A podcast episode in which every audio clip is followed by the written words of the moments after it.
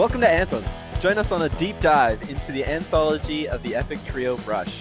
We've been listening to every Studio Rush album, and we'll have a chat about each one of the songs. And maybe we'll learn a thing or two. Thanks for joining us. Wahaha! Hey, gang. I'm Miles. I'm the biggest Rush fan of this counterpart that we have right now. And I'm Craig. I'm the counterpart to your counterpart. Yeah, and that's what I was trying to get at. As I was saying it, I was like, does this make sense? Don't think it did. I guess so. I mean, are you the nut or the bolt though? I mean, well, don't want to get into it that literally. Thank you very much, but we'll save that for the end of the episode when we talk about the album cover, of course. Yeah. Okay. Well, so let's take ourselves out a nice cold beer and burn the midnight oil. Counterparts. Today we are talking about the 15th studio album by our friends Rush, Counterparts. Yes, it's a return to heavy form, Craigers. But we'll break down Counterparts a little bit. Why don't we? Before we start talking about the individual tracks. Does that sound okay? Before we get into the album, I just wanted to give you a real quick trivia. That's the word. You said that real slow. Yeah, I didn't want to rush it. Whoa! First time. Okay, so what's the middle name of the drummer Neil Peart? The middle name? Yeah. Oh wow, I'm such a bad Rush fan. I should know. Dude, you don't even know. I learned this looking up the lyrics for one of the songs. It had it listed. Oh. I've never seen it before. Here. Have I just like been ignoring it? You're entirely? Like, let's see here. No. tapping away. I mean, I was cheating by looking at the book right in front of me that has their names, but I would never dare use the internet. Yeah, no, I'm a shit Rush fan. I don't. What's his middle name? It's Elwood. It's Elwood. Elwood. See, that was in the back of my brain somewhere for sure. Oh, you should have guessed it. I should have guessed it. That was the problem. It was there, but I didn't guess it. You could have edited it out, you know? And in fact, actually, you can edit it in. Why don't you just say Elwood so you can edit that in later? Elwood. There you go. Yeah. Okay. That's okay, well, let's get into the album. And I agree, this is a bit of a return to a heavier form, so I'm for it. I'm all in. Yeah, it's a bit sad because I enjoy Rush's foray into that kind of lighter sound, but this is essentially kind of a sound that they settle into for the rest of their career. So the next, like, 4 albums or so, let's say. Studio albums, that is. So yeah, just to get into some stats here, this was released this very day, the day that we're recording this podcast, except however many years ago it was, October 19th. 1993. That was totally something I noticed. Yeah, I planned it from the very start, actually. Yeah. Recorded. That's why it's been so long. Yeah, right. There's a rhyme to the reason. Craig, where it was recorded at? Le Studio. That's right, Morin Heights, Quebec, and McLear Place, Toronto. This time we were produced by Peter Collins, as well as, I guess, Kevin Shirley doing some mixing, or he was involved in some capacity, engineering. The keyboard or something? We have additional keyboards by John Webster. Okay. And we also have Michael Kamen for string arrangements and conductor. I think that Michael Kamen worked with Metallica for some stuff, but and Dave Mustaine is on this album. Dave Mustaine makes a surprise appearance, which is pretty... what's the reference there? No, that's not true. That's not true. Is that just a little bit? As much as it's kind of true. There's just so many people. There's also the dude from Anthrax is on here. Well, what song is it? Well, I mean, we can get into it later. But there's a part in a song. There's parts in a lot of the songs, actually, which is crazy. I mean, gotcha. It's like, he's like, I creep up to the bedroom and... Oh, yeah, totally. Yeah. Oh, yeah, that might be Dave Mustaine. Yeah, well, we'll get into that a little later. I don't know, I'm just saying. Yeah, I guess, you know, again, we're dealing with an album that kind of has a theme, mostly just with kind of dualities of sexuality, internal dualities, counterparts, as it were, Craig. What do you have to say about that? Yeah, I mean, I'd agree with that on the whole. On the whole? So you're the, you're the bolt, or you're the nut? I'll be the washer. Yeah, right. Yeah, okay, well, let's talk about the songs a bit. Okay, we should start on Animate. Yeah, I'm just like, do we do that joke again? No, let's not. We already opened the episode with the famous count-in from Neil Elwood Peart. Yeah, nailed it. Okay, well, so, yeah, there's, like, more subtle stuff going on, I think. Like, there's a more subtle organ. There's some synth accents here and there. Inanimate. Not inanimate. Inanimate. But the song is called Animate. I don't know if we said that yet. Yeah. We opened with Animate. Okay. It's animated, the song itself, I think. Like, it's upbeat and fun, you know. It's got, like, some really nice, awesome, you know, vocal delivery and effects, and it's mixed, like, really well, in my opinion. I really like that, personally, that they've kind of toned down the big, you know, I don't know, soundscape seems like more balanced, and there's, you know, guitar where there's guitar and it's forward, and there's, like, drum fill, like some really great drum fills. Okay, so I said there's a chorus part at 250. And the chord changes are really nice. Like, it changes into a, just has a really nice melody. And then the bass sounds amazing. There's some really, I don't know, just really nice licks here and there, and the guitar. Something I really love about this album, and they've really come back with guitar. There's some great drum fills at 440. I think there's, like, actually some double kick, and the cymbal sounds, you know, are really nice. Yeah, there's some real nice, clean, like, tom-heavy kind of fills on this album and on this song, you know. They just, like, blip here and there, though, and I guess that's what I mean by the soundscape's kind of been retracted and just sort of condensed. Like, there's just little condensed sections, and they play really well together, and they're nice and clear. Concise, really well. Like, everybody's part is played really well. There's sort of two parts in my mind. The second part comes after, like, there's like a synth drop around like 318. Right. Well, I guess what I'd add really quickly is that it's kind of interesting because this is a track that opens with a chorus, like, so it's kind of like more choruses than you get normally in a song, and it doesn't to me get boring, which is good, but yeah, it's really fast. Yeah, it's pretty, like, fast. This whole album is fast. It's like deceivingly fast, but with some how can I put it? I guess, like, there are some songs where, you know, maybe in the past few albums a guitar solo might have been half as long as it is on some of these tracks, you know. So, like, some things. You know, but it's blazing fast. But it might be fast. The guitar solo is, like, blazing fast. There are some good fast ones, yeah. Although this isn't one where that's necessarily the case. This one's nice and melodic and fluid. Yeah. Kind of, like, reminiscent of Limelight, crazy. In a way. No. Yeah. That's the thing. Like, I find sometimes they're a little bit much, just for me personally, that the pinches and the whammy bar just is a little bit crazy. Oh, please. But this is more up my alley, personally. Right. This whole album, I think, is just more up my album. More up my album. Yeah. Freudian slip. And then they come in towards the end with the strings. Is this part, like a concert?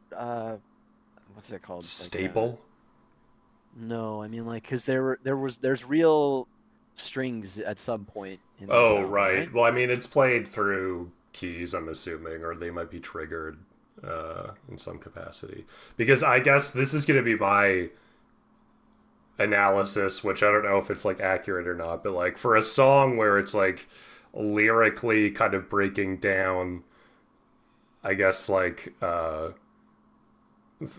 feminine and masculine very gendered characteristics, and trying to like kind of blend them harmoniously.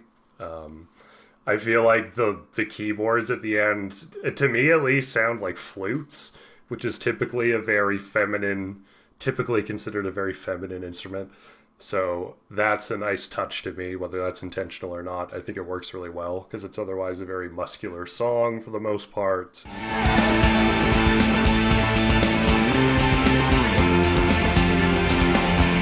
And a really nice like arpeggio thing from Alex again. I believe we talked about this in a song before. I can't remember which it is, if that is so the case, but this is another good one where it's kind of like Alex is playing a repeated arpeggio pattern with the bass, and he's also playing, he's moving around the bass to create like chords behind it in harmony with that arpeggio. The chords are thick, like nice and tasty.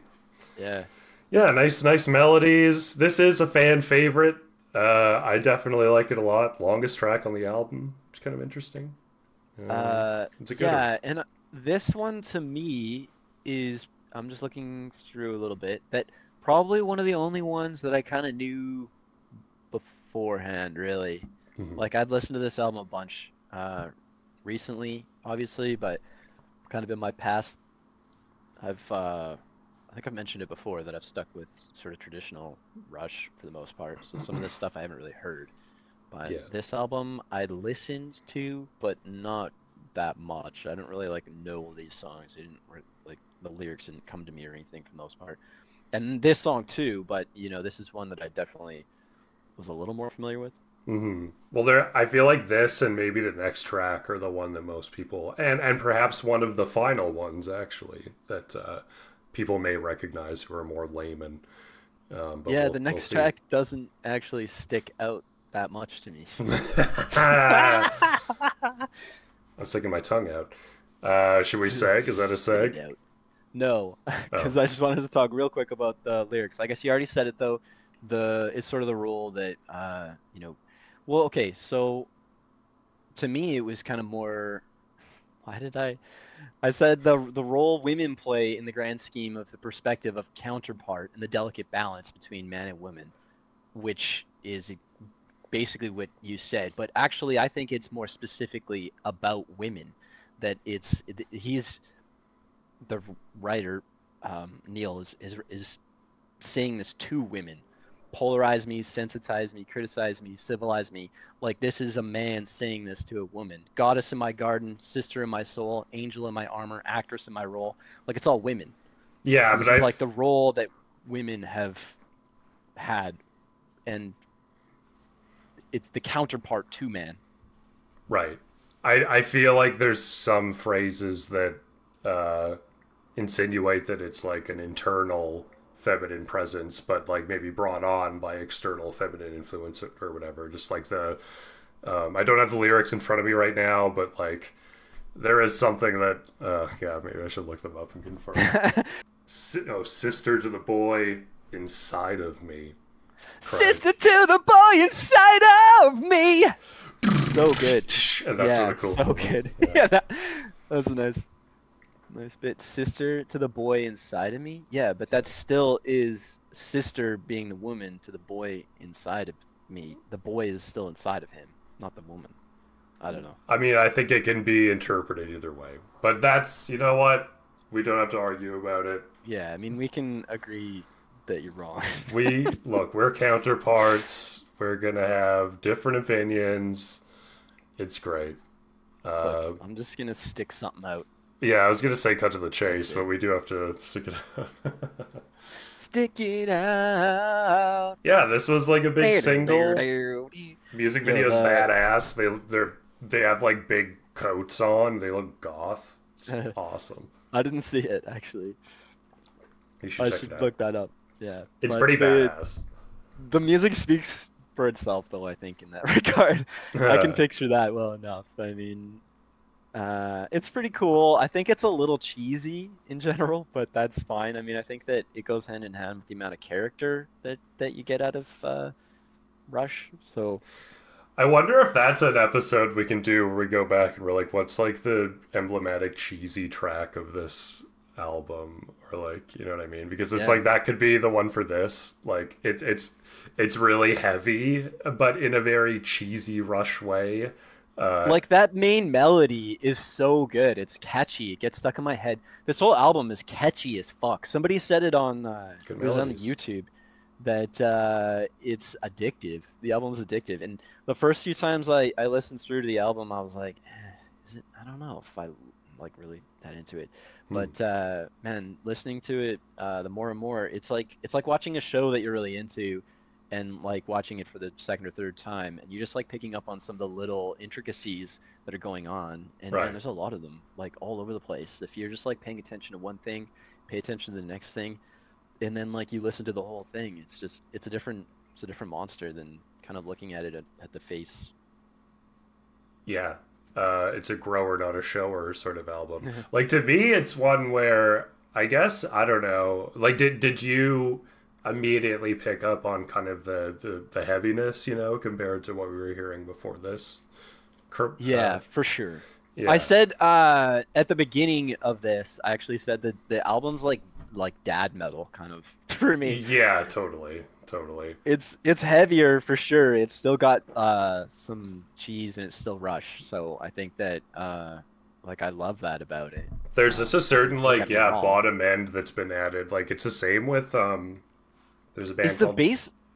Hmm? Sorry. Oh yeah. I guess. I'm pointing to you. You go. Oh, is the bass fretless for the whole album? Oh no. I don't know if it is ever.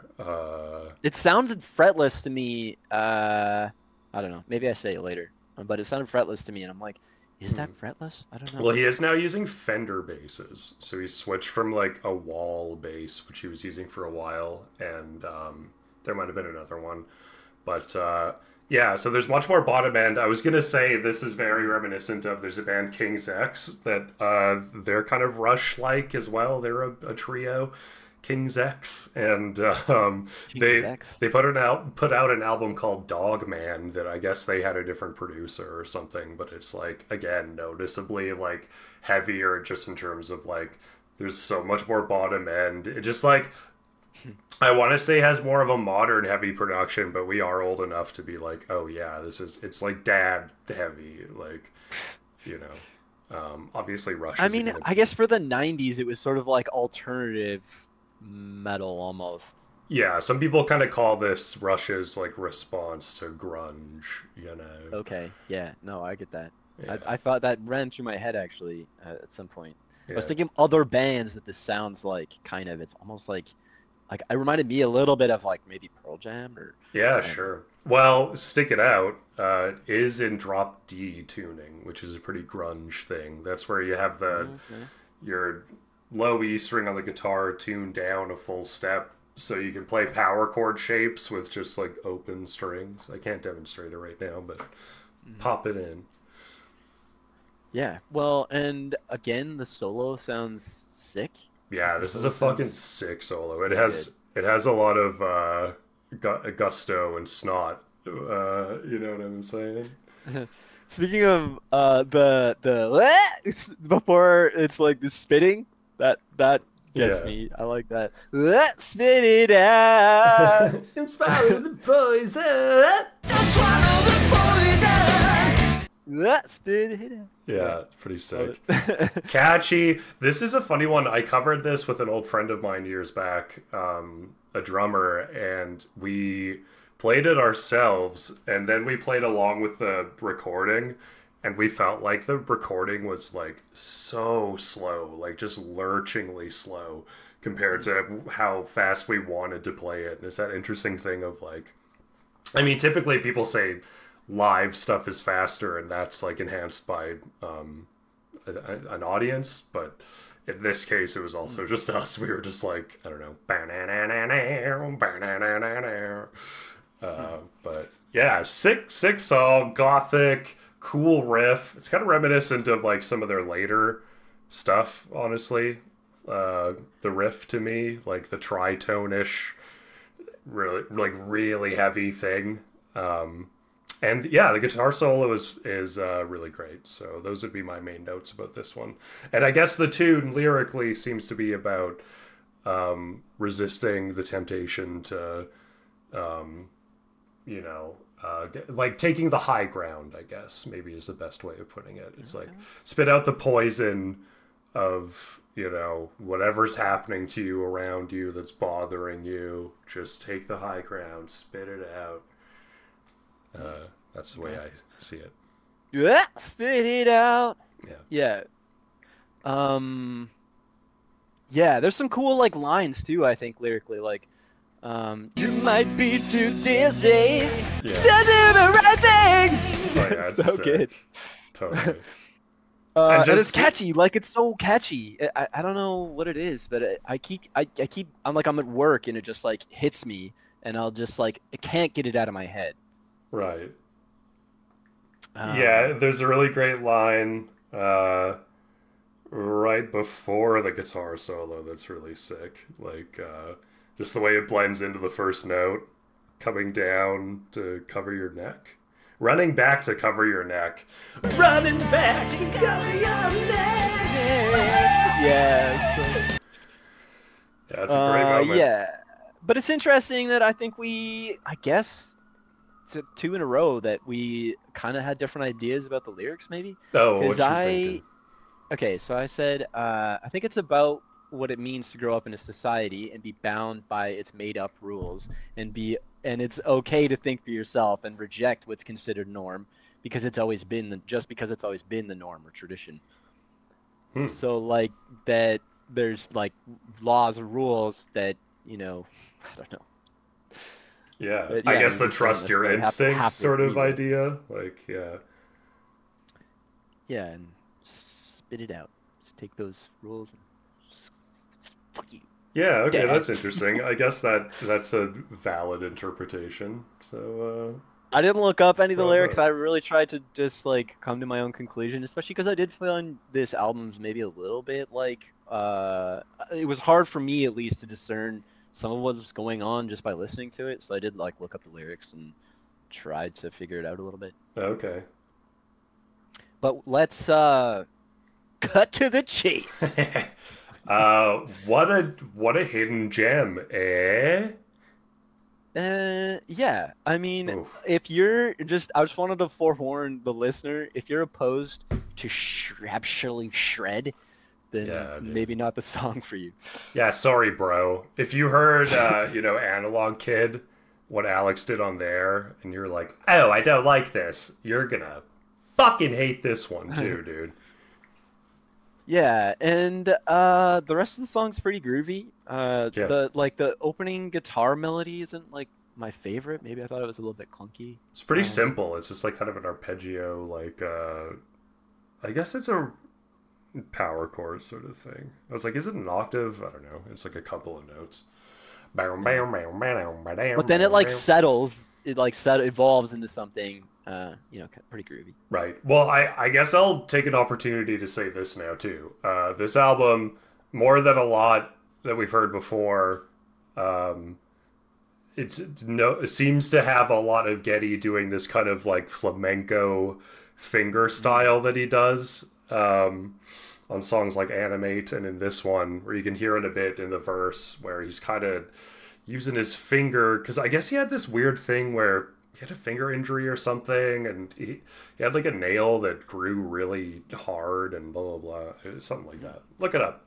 But so he would like use that to just kind of like, you know, get those 16th notes on the string, right? Like he's just plucking away, and he does some really cool stuff with that. Like Getty has some very kind of unorthodox methods of playing bass. Like another one that comes to mind, because people, I am a music instructor. No. I'm a music instructor. That came to my mind when you're talking about that. Oh yeah. No, that's for another podcast. That'll be our sister sequel podcast.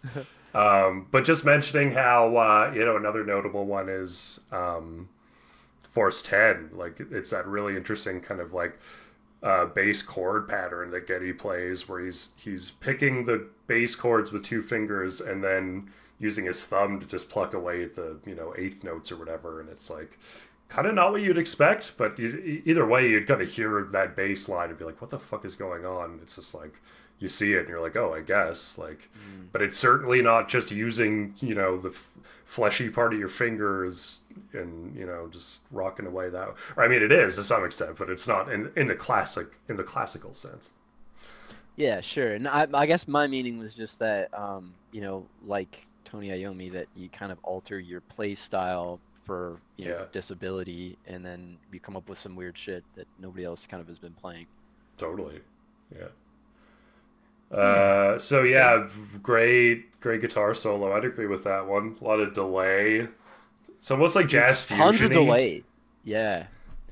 Yeah. And before that, I just wanted to say, like, I love the bass, the slide at I think it's like 128. It just feels good, man. Yeah.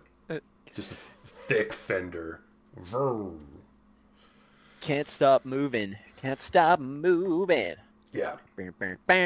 So is this song just kind of about drive and looking forward and being like, I don't care about the past. I'm motivated to do what I want to do now. I'm doing what I want to do at this point. That may change. I don't care. That's kind of the vibe I got. Totally not. But I wrote. Okay. Tell me. I just wanted to look up the lyrics again, but okay. So what I said is. Fuck. Sorry, I lost it for a sec. I think it's the purpose being the essence of the causation. If that makes any sense. Like, it's the wheel already in motion that's kind of creating its own momentum or keeping momentum. Oh, like, sure. Yeah. Yeah. So it's self-perpetuating motion. Like, if you stop, you can't start again. You just gotta, like, keep moving. Right. And what's that called? It's like a flywheel, you know? Sure. Yeah, it's like a... Yeah, that's what I got. Okay, yeah. No, I'd say that's also a valid interpretation. Again, yeah. Bravo. And... Yeah, I mean, I had some other notes, but that's okay. I think we'll just move on. Like a sandwich shop for ghosts, it's nobody's hero. I don't get that one. Nobody. It's just never mind. Oh. Okay, I get it now. Okay. Oh, wow, dude. All right, that was pretty good. That's gonna get. Hold on. Oh, thank you. There you go. You're welcome. I'll give you a bow. Yeah, nobody's hero. Yeah, what do you think of this one? Shall I start? Shall you start? Kind of a very... sure, why don't you tell me what you thought? Yeah, well, the song starts immediately with the concept of homosexuality, which was, you know... I mean, I guess it's still a, you know, risque topic today amongst people. It's still a thing. There are still gay people, but just like a risque kind of subject. Yeah, for sure. No, especially in the 90s, you know, to be well, like... even the start of the song like gets right into the crux of it. Like, yeah, totally. Exactly. I knew it was different intersexuality, but that's cool with me, man. Yeah, exactly. Like, I mean, yeah, I like when I first heard it, I think I went like it just right. I just wasn't expecting it in a song like that, like just front of like even it just seems very blunt, which is fine. I mean, that's cool. Yeah, it is very as a matter of fact. It's not like, you know, it's not disguised language, homosexuality. It's like literally this, like each verse is kind of about a different person. And then with the chorus, I mean, maybe we'll have different interpretations of this, but it's like, you know, people in real life aren't seen as heroes despite their battles that they fight, you know, every day, in the same way that we worship these celebrities, like, you know, the fucking Kardashians. And look, I'm guilty. I love Kim Kardashian because she's pretty or whatever it is. No, I actually don't. Certain videos. Just kidding. Yeah, certain ones, I guess. I don't even know, honestly. But you know what I mean? It's like there's that celebrity worship by people who will sell their soul, and we don't you know, worship or hold in high regard people who fight real life battles. Yeah. Okay. And I mean, yeah, I guess in a sense, I got kind of the same thing. I said, you don't have to be atypical or some superhuman to be like dear and to mean a lot to people. And in fact, you know, it may be more noble to live a brave life with no sense of reward for doing certain things. Like these people are just living their lives, right? Like this guy's gay. He's just like living his life, like, you know, but he's, I mean, in a sense, he's still a hero. He's just not in that sense. He's not the, like what, like you said, what we perceive to be, you know, special like that. Yeah, but it's somebody who, like, especially, you know, in the 90s, leading up to the 90s, would have to deal with a lot of like bullshit from a lot of stupid people constantly. Yeah, and, you know, and that's what I mean. Like, it's brave enough to carry on living, you know, especially when you're facing something like hostility towards you just for being. And like, there's an AIDS epidemic, you know, that's just cooking at that point, you know, so it's like really sensitive subject, especially, you know, at that time. Yeah. But so pretty heavy tune. There's some pretty effective strings, which I'm assuming are Michael Kamen. Michael Kamen went. and it's effective in a way that I was thinking back to how I had previously said on the Hold Your Fire episode. There's one tune in there, maybe Mission, where it's like not suitably... Like, it's a song that has a lot of swelling strings and it's supposed to be emotional, but it doesn't really hit me in the same way this one does. This one works better to me. Yeah. Even though it's actually less progressive. It doesn't have a weird circus middle section or whatever. But to its benefit, I'd say. Yeah, I said, you know, yeah, it's just mixed. It's mixed well, you know, the strings balanced well. And it's enough to give you that epic, sad feeling without being like terribly overbearing. And yeah, it's not like, it doesn't feel, well, I don't know, sad. It just feels important, maybe, or I don't know. Yeah. Epic. Yeah, it does feel epic. Mm-hmm. Yeah. Yeah, and so this one was the one that was, I guess, arranged and conducted by Michael Kamen, like you said, and keyboards by John Webster. Okay. I was wondering which one was actually had like the conducted section. Yeah, it's something I hadn't really considered too much, but it did strike me listening to it this time. Like, whatever, I'll say it now. I did listen to this album quite a bit, just like driving around on the highway, you know, recently. I had the CD on in my car, and I think that's like the perfect... It's one of the best ways to listen to this album, I think. It's a good album for that. So I really enjoyed it this time around in a way that made me think, oh my God, I'm actually like, I think I like have undervalued this album in a lot of ways. Because it is one where when I first heard it, I did like it a lot for its like heaviness, you know? Like it's just like, hey, that's great. I like that. The songs are good too, you know, in general. Melodic, blah, blah, blah. But yeah, you know, I think I just also wrote it off for a while because it's like, oh, you just take it for granted in a way. But now I'm like, oh no, it's actually, it's quite good, with some slight issues that will come up for me later. But anyway, right. Well, between Nobody's Hero and Alien Shore, between Sun and Moon, or sorry, between Sun and Moon, not the. Yes. Yeah. Between Sun and Moon. This one has lyrics by Dubois, Pas de Bois. Okay. Yeah, I don't know. It's pretty typical, like easy rock kind of guitar sounds, more like pretty palatable vocals, fun upbeat drums. I don't know if I understand. The lyrics were weird to me at first, and I'm like, I don't know what the song is about. And yeah. I don't know. I guess I'll give you my interpretation, but maybe you want to tell me about what you think of the rest of the song. Yeah, I don't know. I would say in general what I love about this tune is the it's a really rockin' tune. It's a really great rockin' kind of like main recurring riff motif, and it goes into a really great rockin' bluesy kind of guitar solo. I enjoy that pretty immensely. The tone is pretty interesting, I think, in the song. Yeah, in general. Seems almost twangy a little bit. Yeah, very twangy, like a lot of Southern rock.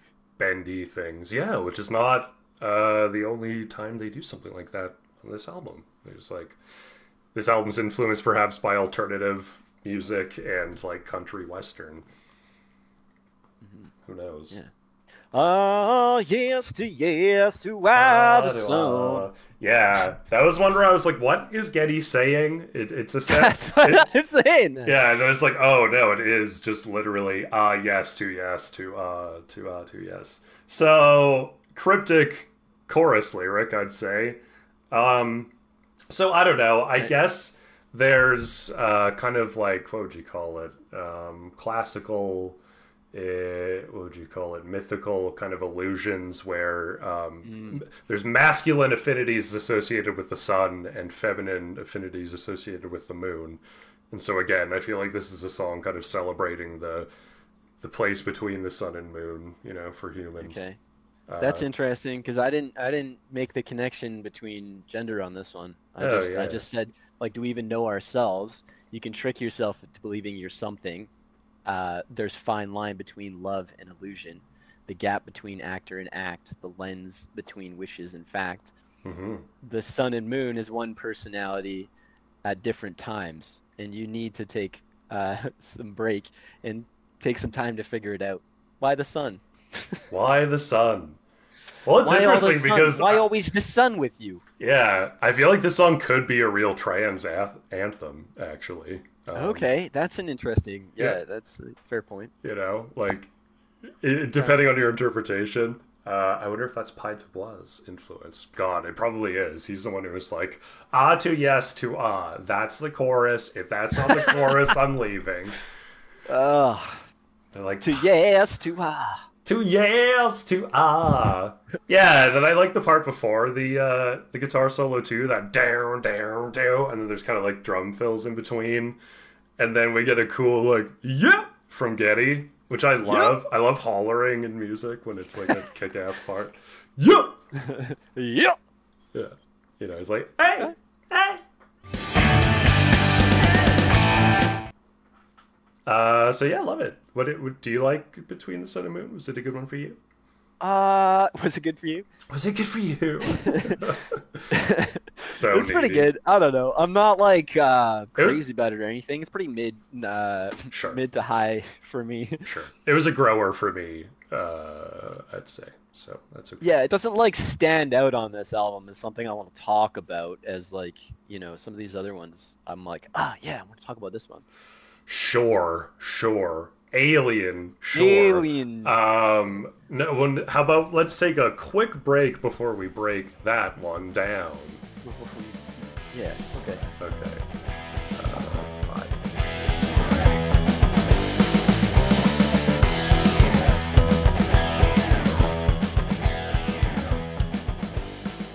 Oh my god, dude, I'm looking out the window right now, and I see...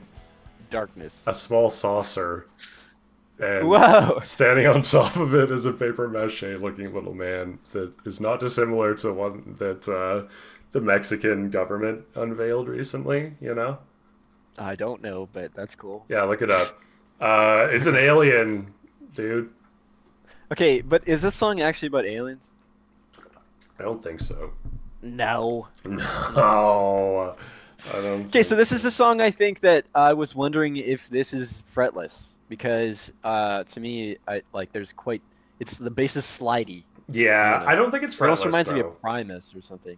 Yeah, it is pretty Primus-y. They both have a very percussive kind of unique style to playing bass. Mm-hmm. And there's lots of like subtle layered effects and reverb on the vocals. Mm-hmm. That like fills it out quite a lot, and yeah. So I maybe just before I forget too, I would have to confirm this, but I feel like this album has more double-tracked vocals, like than some of the last ones. And I feel like maybe it's because it's a heavier album, and they're like, we need to like, there needs to be more Getty, layer it up a little bit. But can we get like a just little soundbite of Getty saying CX? For the soundboard. CX is not. Yeah. CX is not a number. CX is not a competition. Yeah, fuck yeah. Sex is not a competition, but I'm still a loser. Nice. Oh, yeah. Yeah, I mean, is this... is this one just about, yeah, like, you know, again, it's like men, women, white, black, we're all, you know, we're all the same, essentially. Not that we're all the same. We are the same. No. Okay, so to me, I think I get this one. Okay. Yeah. So I think it comes back to like counterparts, like procreation, but more specifically procreation, like two halves of a whole coming together. They need to, like, for the sake of evolution. Like I think it's actually about evolution, like evolution of sex, and then. Like, to me, that the alien shore is a reference to the next step in evolution. Like, we're always searching for the alien shore. We're always going for the next thing. We came from the sea, we, you know, and then we were looking towards the alien shore. Then we reached the shore. Now we're looking for the next, you know, step. Yeah, now we're looking to space, you know, is the next step. Oh, my God, yeah. It's 2001 A Space Odyssey. The last, Watch like he literally, there's a, isn't there a lyric about swimming in like the primitive sea? Yeah, swimming in the primitive sea. Yeah, and then culture being variations on a theme, being humanity or the human race, and you know we're all part of humanity trying to survive. It doesn't matter, you know, whatever, what color we are, whatever. It, you know, we just need to survive as a whole. Right. Yeah. It's a very hopeful song for a, you know, especially we're right now dealing with a lot of fucking wars in the world because people can't agree on things. But this wars is a song about wars in the world, sung by Goofy from Mickey Mouse and Friends. Yeah, Alien Shore is a much more hopeful message that we can all, you know, aspire towards. Some interesting guitar parts, eh? Well, maybe you'll like them less, but the, you know, there's some cool higher chords on guitar, and even though like wow wow wow wow wow wow, you know, that's a cool part. Wow wow wow wow wow wow. Yeah. Yeah, I like the barrel barrel barrel barrel barrel barrel barrel barrel barrel barrel. Actually, I just love that there's so much more guitar. I just in general, that. Yeah, and so much less keyboards, and it's just so much less in your face about the keyboards, and it's like we have keyboards now. Yeah, I don't mean to disparage those albums, but to me, I'm so much more into this. Yeah, this one has a really good chorus too, like just melodically, harmonically, the whole, you know. But you and me, we agree. It builds up to that like climax pretty well. Yeah, for you and me, so to speak. We elect each other president. Yeah, that's kind of a funny weird line. Yeah, that's a weird line. And Getty just says it like kind of a very specific way, you know. We elect each other president.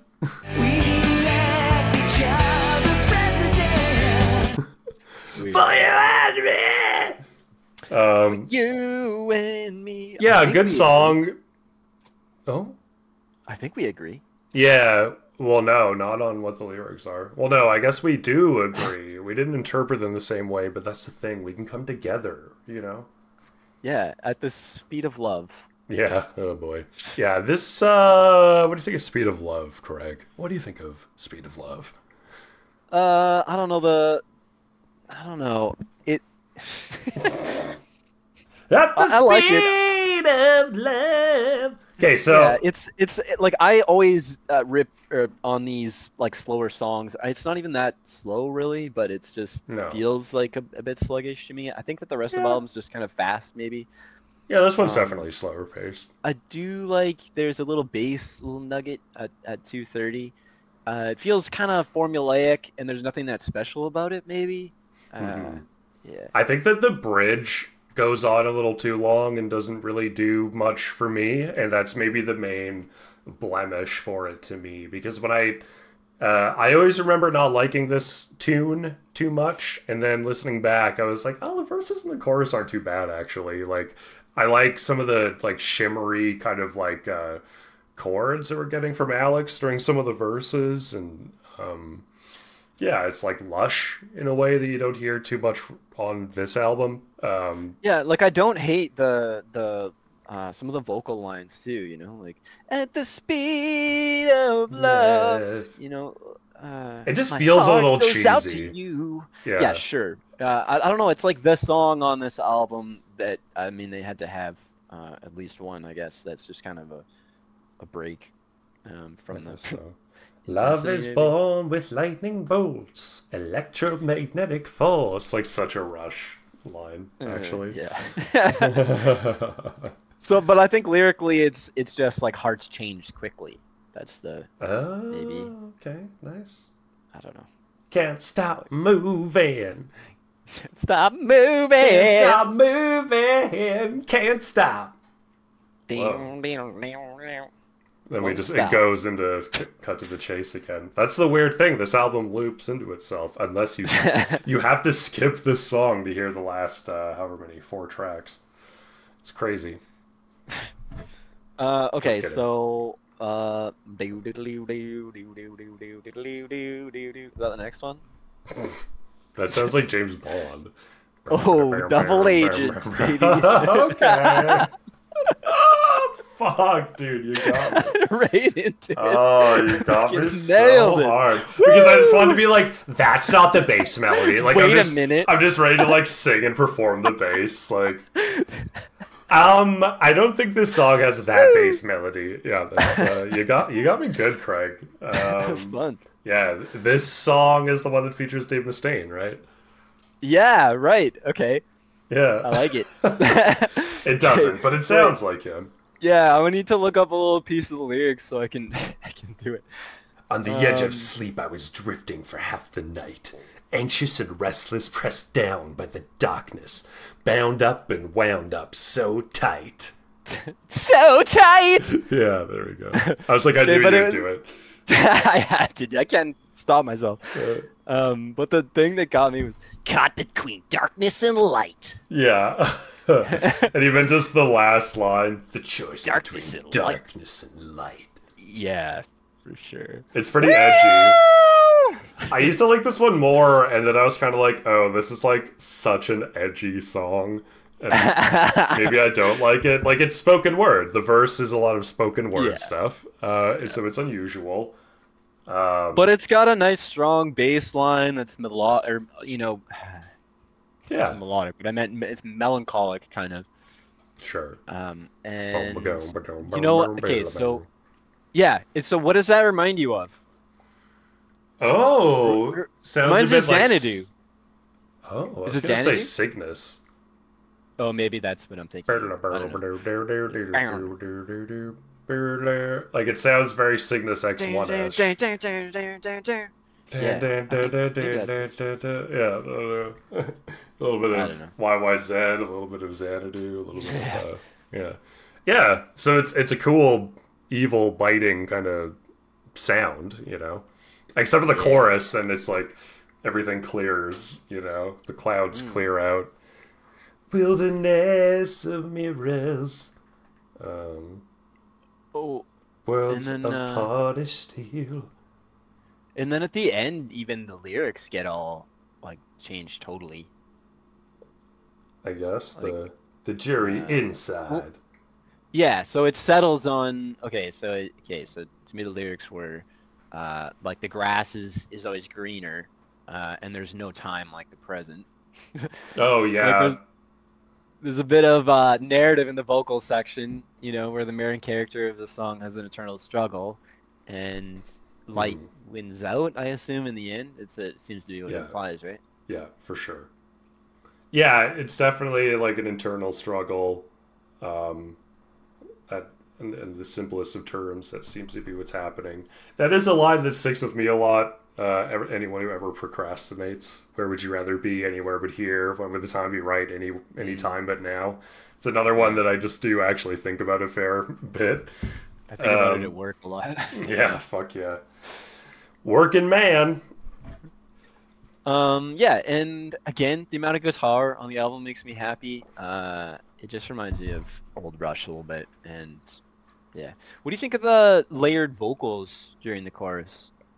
Yeah, it's fine. Again, it's like a precursor to like some of these next few albums we get lots of vocals. Like I feel like they like compensate for lack of keyboards with vocals, I think, on some of these later albums. Okay. But yeah, I don't know. It's fine. Seems like the album as a whole just has lots of reverb and lots of layered vocals. Harmonies, yeah. Yeah, which is fine. Just something I wanted to point out. Yeah, well, this is, you know, Alex would, like, quote-unquote sing live, but, like, if you watch the DVDs, they're definitely piping in Geddes vocals for harmonies, typically. Okay, yeah. So, I don't know. Who actually... I mean, I think Dave Mustaine did a great job. I agree. It's one of his best performances. Who actually does the vocals for that section? Is it Geddes? It's Geddes.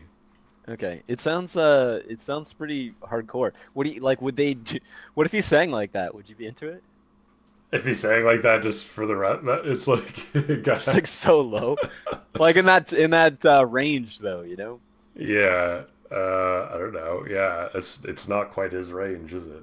It's just he has like literally 7 notes to sing from in that range. So he's like a normal. The choice between darkness and light. Yeah, pretty much. So yeah, I'd love it because then he would be a normal singer. Yeah. People would love it. People would love it. They'd be a bigger, better band probably. Women would be all about it. You know, women would be all deep about voice. It. Oh, I like that band. Okay, so leave that Grammy alone. Grammy nominated. Yeah, but didn't they lose to the fucking Police or something stupid? I don't know. I mean, it's just nominated, but I'm not sure. I don't know. How does that work? Like, they didn't get second place, did they? Because is there just 2 nominated? No, there's just... Oh, no, I think there's more than 2 that were nominated. Yeah. I don't know who won. Well, this is either a fan favorite and or a band favorite, because this is one that was it stayed in their set list for a really long time, and it's, so yeah, probably one of their more popular instrumentals, even though they do have quite a bit, but the number increases significantly after one album that we haven't discussed yet. But yeah, it is fun, but like it's kind of like has a dark vibe. Cool. Yeah, but it means it seems fun to play. Like it seems like an intense, like it. Fuck, if I was this good at an instrument, like this would be like stroking it. Well, not to toot my own horn, but that same drummer that I played Stick It Out with, we also played this tune a little bit. Oh, sick. Yeah.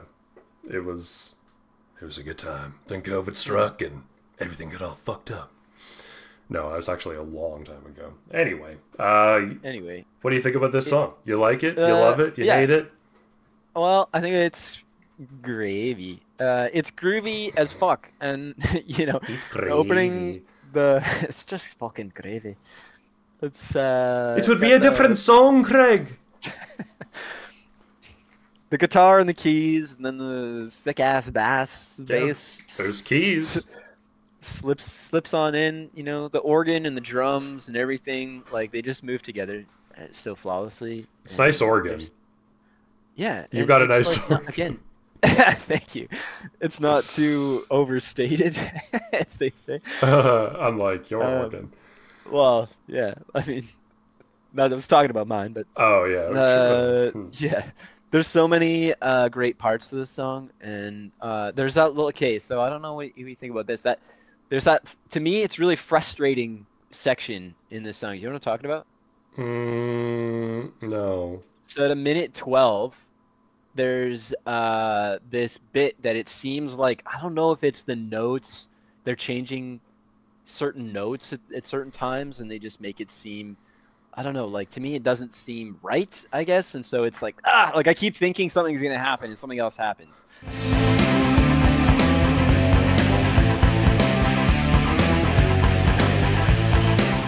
Kind of an anti shred solo here. It's like really ascendant. I said it's not my favorite. Like 152, the guitar at 152. Is that the solo?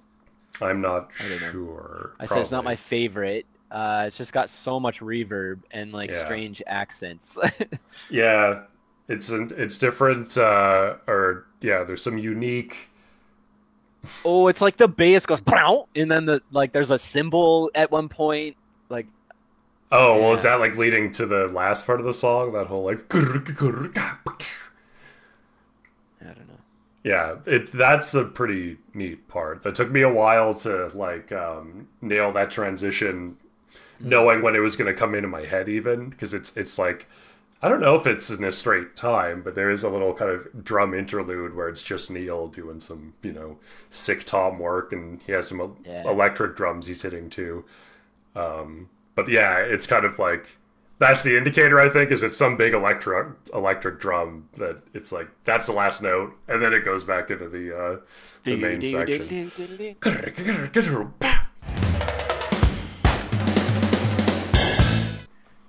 Yeah, okay. And then, yeah, there's a following melody, and the tone of the guitar is really nice after.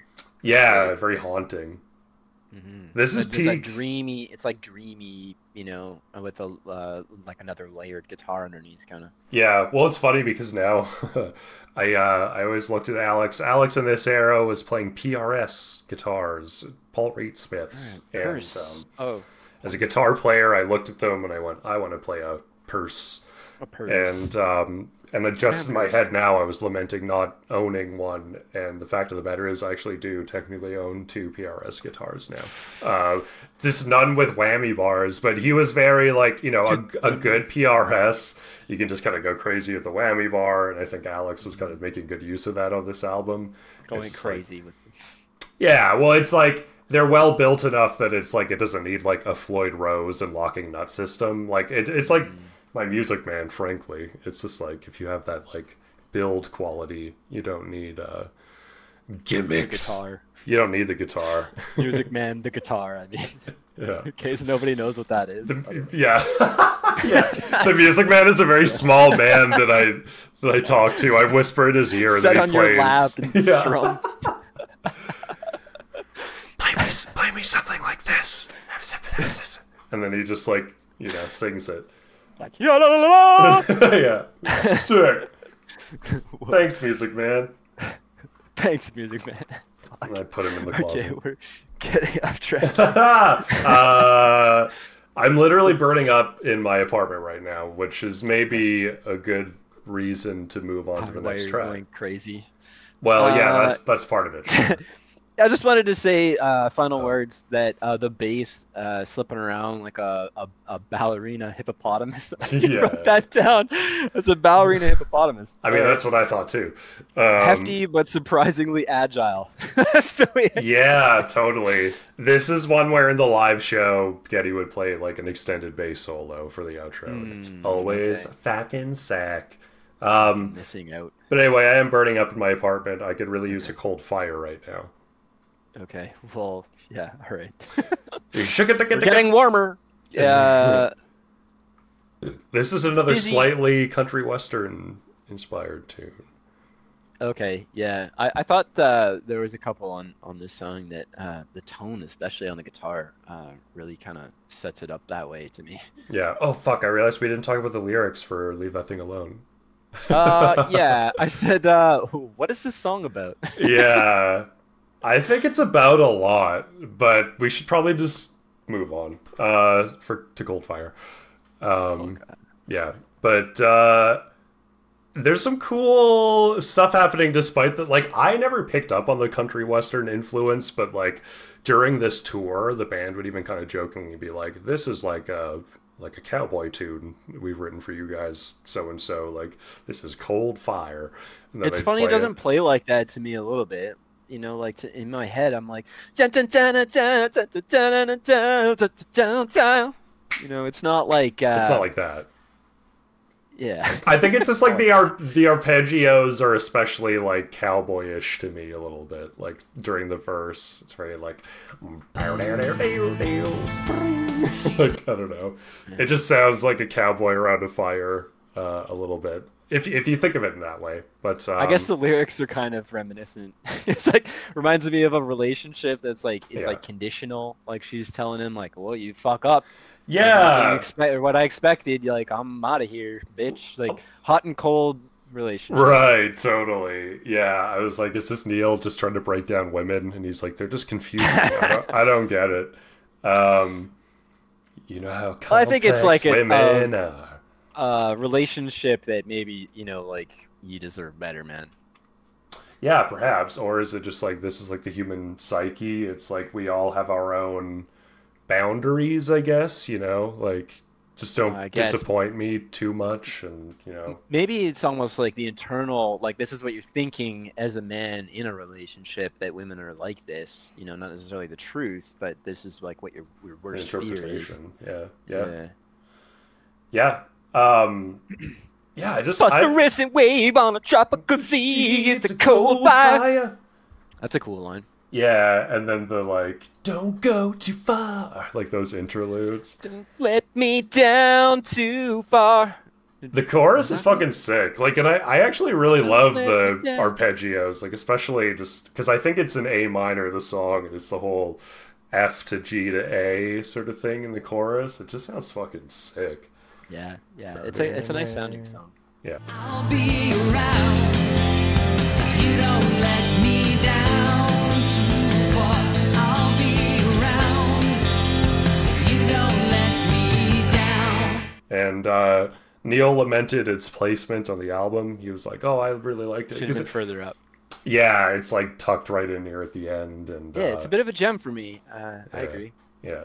And he, I guess, wanted to write a song kind of about that, where it's like conversational, where it's like, I said this, they said that. Like, I guess he had heard a song or two where that device was used, and Neil's no stranger to having very, like, device-driven songs, where it's like, you know, this song is going to have this, you know, rhyme pattern or rhyme scheme, or this song will be a pantoum, or pantoum, which we'll talk about when we get to it. Pantaloons. Yeah, pantaloon poetry. Look it up. No, it's one from Snakes and Arrows. I think it's a pantoum, but it's a particular way of, you know, of yeah, rhyme scheme. Yeah, different rhyme scheme. Yeah. Cold Fire. Yeah, good one. Really like it. Yeah. I would. Yeah. I'd say an example of a song. Oh, no, sorry. Fuck, that's the wrong fucking song. Whoops. Well, should we move on? Because it's not every day. There was a couple things I just wanted to point out. The 145 speed drums and the energy is good. That's sick. Also, just the opening that settles nicely, and then it sounds like, I just love how clean it sounds when it resolves. That transition, yeah. Yeah, like it's, yeah, it just resolves kind of. I like that. Yeah. And the guitar tone and style actually remind me of like earlier albums a little bit. I don't quite get the country stuff out of this one, maybe, I don't know, but the 235 solo, it's, you just get these little tastes, like I said, it's a little, it's like French cooking, where it arrives and you get this tiny little serving, but it's fucking good. Like, there's a reason why.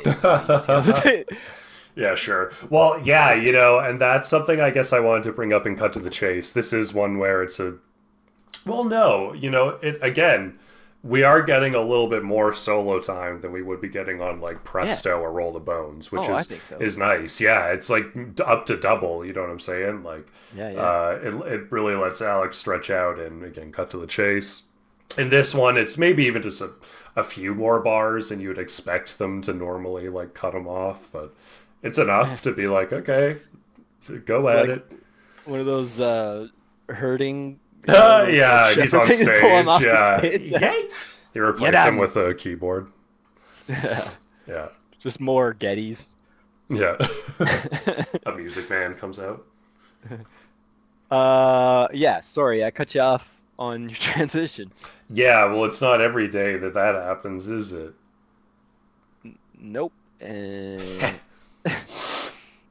Everyday glory. On the whole, not one of my favorites. Yeah, okay, I'm glad you think so. This song is a dud for me. It's probably the worst closer for an album ever. There's parts to it that I don't mind, but it's just like, this is a skippable song for me. When it comes on, I'm like, nah. I kind of just like the first part, and then like I said, yeah, and when it returns to it, which it does, fortunately, a couple of times, but yeah, it's and again, this one sounds almost more country western, like the way the maybe it's a 12 string or something, but the arpeggios during the verses are very like bright and like yeah. It reminded me of like a buddy, like it's like buddy rock, like it's like a montage. I'm expecting a montage of the band like working together to persevere somehow, yeah. Like in an underdog story. Yeah, well, I guess like the chorus or whatever, the bridge is kind of about that. But so are the lyrics kind of about a child with parents that are, you know, yelling and fighting and yeah, which is sad. Yeah, and I mean. An example of a song that's kind of darker than it feels. It's an underdog premise about rising up from a bad place, I think. Yeah. I don't understand, though, what, like, everyday glory is supposed to be positive. Like, I don't understand why it's, like, a negative thing, like everyday glory. I feel like I'm missing something, maybe. Because glory is not a, you know, glory is a positive word. I guess it's the idea of honor. Yeah, basically. But if it follows the line, rise from the ashes, a blaze of everyday glory. Yeah, that's a phoenix. Well, yeah. It's got to be a phoenix. So I guess that's just the illusion. The glory of a phoenix to rise from the ashes of, you know, whatever, bullshit. Like everyday glory, like you're just, again, maybe it's just kind of like you're living life after this thing that happened in your life. And it's just normal for you, but it's a triumph. Well, yeah, it's almost like my nobody's hero interpretation. Yeah, that's what I was saying. Yeah, it's a similar sort of theme there. Yeah, I guess so. Yeah, but it's just musically, lyrically it's fine, but it's just not much grabbing me in this one at all. Well, and then they're like, oh, we need to put a guitar solo in here, 310. I just feels it doesn't feel like it. Doesn't feel right. No, I don't know. I even so like much reverb again. I had to think. I had to think about it. I was like, does this song have a guitar solo? But yeah, you're right. Because then it's just like, oh, the bridge also is just like so bad. Like, when the future's looking dark, we're the ones. Like, I guess it's okay. We're the ones. Yeah, they're like leaning up to each other doing that. Yeah, that's where it's like people all in the studio booth, like singing into one mic. Like, yeah, my God. We're the ones who have to change. Somebody's flat or something. Yeah, they just fix it in post production with auto tune. Like, we're the ones who have to change. Yeah, it's a weird least favorite song on this album. Totally, it should have been removed. And I was like, what could be a good album ender? And I was thinking maybe, like Nobody's Hero could have ended the album. Like, it's kind of epic, and it's like the same theme-ish. I don't know. That's the thing. Like they're kind of all pretty energetic and kind of leading. And they kind of all deserve to be forefront on side A, I guess, to me. Maybe Between Sun and Moon doesn't belong second up. I don't know. Okay. Yeah, Cold Fire could have been a closer. The Speed of Love could have ended. I thought about that too, but it's like, ugh, that would have been a bummer for me too. Because that's like my second least favorite. Okay. Yeah, I don't think Cold Fire is a closer. Okay. No, that's fair. That's fair. It's not Double Agent. The choice between darkness and light. No, that's just definitely not, because it's almost like a little bit too progressive for like they're just gonna have one, you know, thumb, you know, thorn sticking out. One progressive thorn sticking out. Right at the end. Yeah. Why not? All right. Well, should we talk about what we've thought about the album? I will. You recover. It sounds like. Really catchy melodies and lyrics, and there's a lot going on. There's nothing on this album that I really hated, other than, you know, I don't love Morning Glory, and Everyday Glory, bitch. yeah, whatever the fucking that was a Freudian slip, I guess. That was a Freudian the album's dick. About yeah, the slip. Album's about sex. It makes sense, right? Yeah, yeah. Yeah, it's more of a typical rock album than prog maybe, but I'm, you know, I'm here for it. Not that I'm, you know, I'm in love with it. I'm not in love with it, you know, I love it. I'm not in love with it. Okay, sure. Yeah. Yeah, I guess that's how I feel about it too. Like I said, when I was like driving down the highway, going really fast in my car, listening to some of these like heavier, more energetic songs, I was like, this is really great. This is the perfect, you know, vehicle, pun intended, for this music. And is this the best Rush album ever? Have I been foolish? But then it's like, yeah, there's some like lows. Like it does have weirdly this understated, you know, and to us subjectively bad closer, you know. And I don't love this Feet of Love. It's okay. Yeah, that one too. And I guess there's no like gigantic highs, maybe. Like it's an album that plays it kind of safe, maybe. Like it's very like it's tasty, it's good, it's melodic, but like I don't know. I'm not hearing like hip hop pop metalist like rap stuff. I knew you're gonna bring that up. Yeah. Yeah. Well, yeah. And I thought it was funny because they kind of did that a little bit with. What is it? Double Agent? Oh, yeah. Sure. I mean, that one is Double Agent stuff. A little bit. Yeah, they did throw something weird in there. That's and then true. Leave That Thing Alone is pretty cool and jazzy. And we love instrumentals. So, yeah.